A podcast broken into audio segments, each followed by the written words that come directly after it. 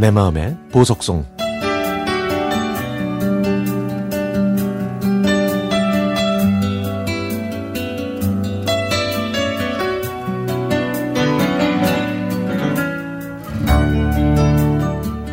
전업주부였던 제가 사회에 나와 처음 한 일은 복지관에서 70대 이상 어르신들께 디지털 기기 사용법을 알려드리는 일이었습니다. 스마트폰의 기본적인 사용법과 유용한 앱을 설치하고 활용하는 방법, 또 병원과 은행에 있는 키오스크 사용법을 알려드렸죠.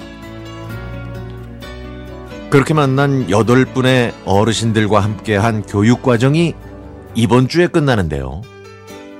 그분들과 함께하는 동안 저는 제가 알려드린 것보다 훨씬 더 많은 걸 배웠습니다. 서서 강의하는 저에게 앉아서 가르치라고 하시던 어르신. 교실 문을 나서시면서 사탕을 제 손에 쥐어주신 어르신. 키오스크에 대해 배우시고는 할 수 있다며 하는 거 보라고 자랑하시던 어르신. 몰랐던 걸 알게 돼서 기쁘다고 하시던 어르신까지 수업 시간에 풀어놓는 그분들의 인생은 제 마음을 먹먹하게 했습니다. 딸이고 또 여자이기에 겪어야 했던 차별과 부당함, 엄마이기에 이겨내야 했던 거친 파도들. 그런 하소연을 하다가도 잘 자란 자녀들과 손자들을 자랑하실 때는 표정이 꽃처럼 환하게 밝아지셨습니다. 그 중에 학교 문턱도 못 넘어봤다는 어르신이 계신데요.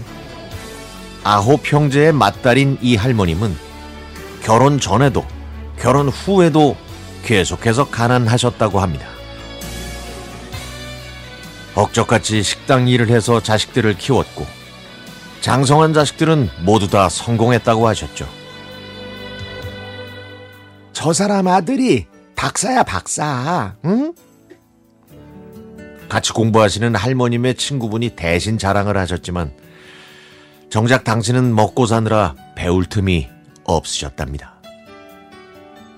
자식들이 마련해준 스마트폰을 갖고 계셨지만 문자를 보실 줄만 알았지 답장을 어떻게 보내야 하는지도 모르셨죠. 그래서 저는 일단 하시고 싶은 말을 불러주시면 제가 종이에 옮겨 적은 다음에 한 글자씩 알려드리겠다고 했습니다. 제가 문자 쓰는 걸 천천히 알려드렸더니 할머님은 딸한테 문자를 보내고 싶다고 하셨죠.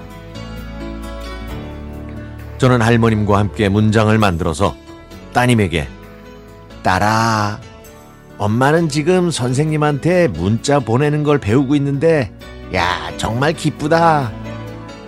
이렇게 써서 문자를 보냈습니다.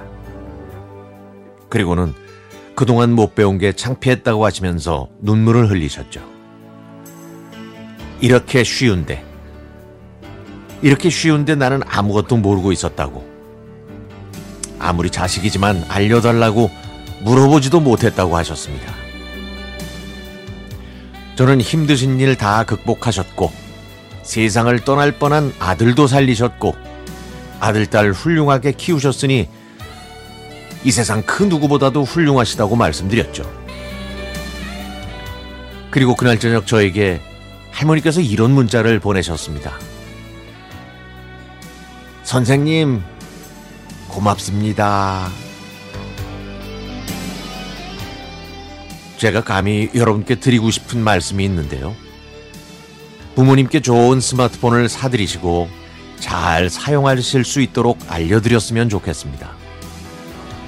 모든 걸 해드리지 말고 함께 사용해보고 키오스크로 메뉴도 직접 고르시고 카드도 직접 넣어보라고 하시길 바랍니다.